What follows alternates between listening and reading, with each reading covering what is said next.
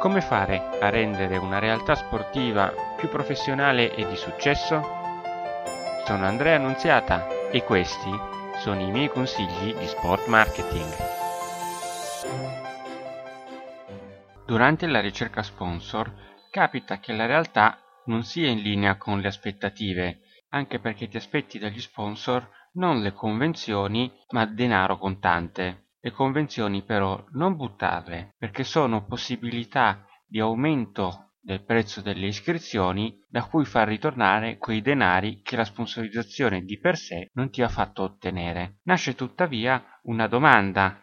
Tu come fai le previsioni di bilancio per la prossima stagione? Se fai conti di, degli euro non certi, sbagli. Sii pessimista, o meglio, sii prudente, basati sui denari certi. Sai quindi quante sono le iscrizioni all'incirca, sai anche quali sono le sponsorizzazioni pluriennali che ti durano per l'anno a venire.